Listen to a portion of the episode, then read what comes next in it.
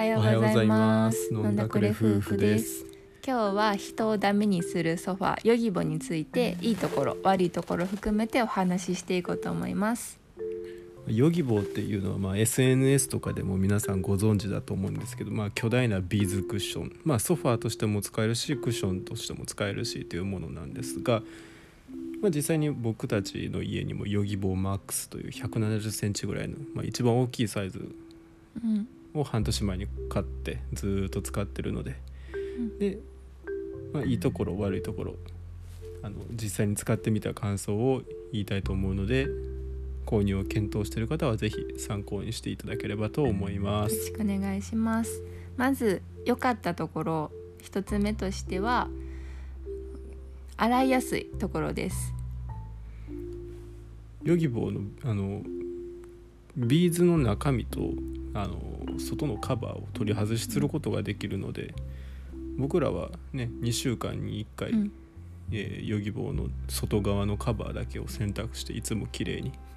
して使ってます。そのカバー自体がとても丈夫で洗濯私たちも5回以上したんかな？したんですけど全然くたびれることもなくて外に干しても色落ちとかもせずに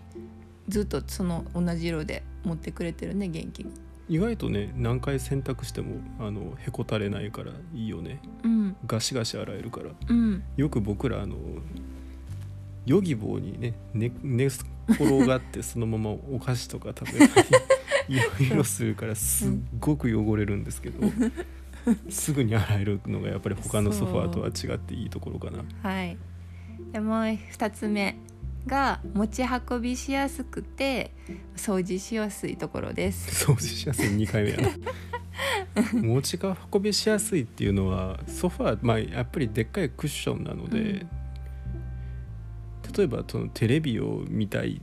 とかだとテレビに近づけたりとか、うん、あのちょっと寝室に持っていくとかもできるのでそこはすごいいいですよね。重さこれどれくらいだろう？8キロぐらいって書いてあっただから多分女性とかでもすぐに持ち運びもできるし、うん、掃除機かける時とかねどかすのも楽だし、うん、あと私のお家あの畳に置いてるんですけど普通のソファーだと移動したりした時に畳が傷ついたりするから買えなかったよねソファーを。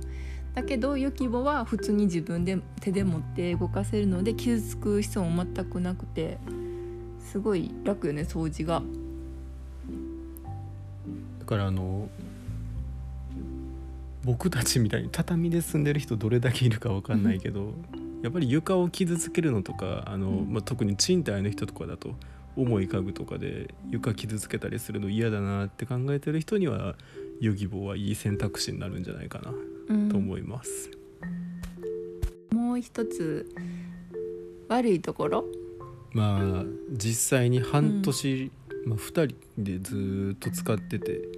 まあ、僕たちはソファーとして使ってるので、うん、まあ基本的に家にいる時はヨギボーに腰をかけてるんですけど、うん、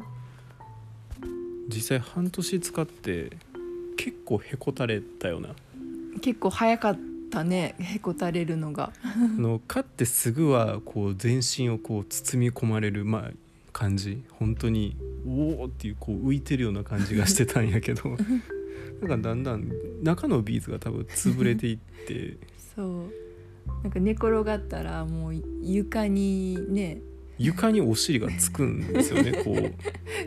ビーズがね。ビーズがなんかあの弱々しくなって反発力が減っちゃうっていうか、うん、だから今どうしてもこうヨギボを立ててもピンと立たずにくちゃっとなってしまうのがちょっと難点かなっていう気がします。でもヨギボーのオンラインショップとか通販で中のビーズの、うん、あの追い足しもできるので、うん、ビーズを買えばビーズを買え買ってこう詰め替えをすれば また新品のような形になるらしいのでまたそれはした時にまたラジオで報告しようか。そうやね。ってことであれやね。まあいい点も悪い点もあるけどまあまあ実際にこうソファーを探してるっていう方の一つの選択肢としても全然ありだとは思うんですけどどうしてもまあへこたれはするので、まあ、そこはまあ、ずっとソファーとして使うっていうなると、うん、まあ、メンテナンスは大変かなとは思います、うん、まあ、クッションとしてたまに座ったりする短時間座ったりするぐらいだと大丈夫だと思うんですけど、まあ、やっぱりねテレビとか見る時にずっと座って見ときたいってなったらやっぱりそこはソファーの方が楽なんじゃないかなと思うねずっと。長持ちはするかな、うん、だと思います。今日はそれぐらいかな。結構真面目なラジオかな。たまにはということで今回はこんな感じです、はい、はい、ありがとうございました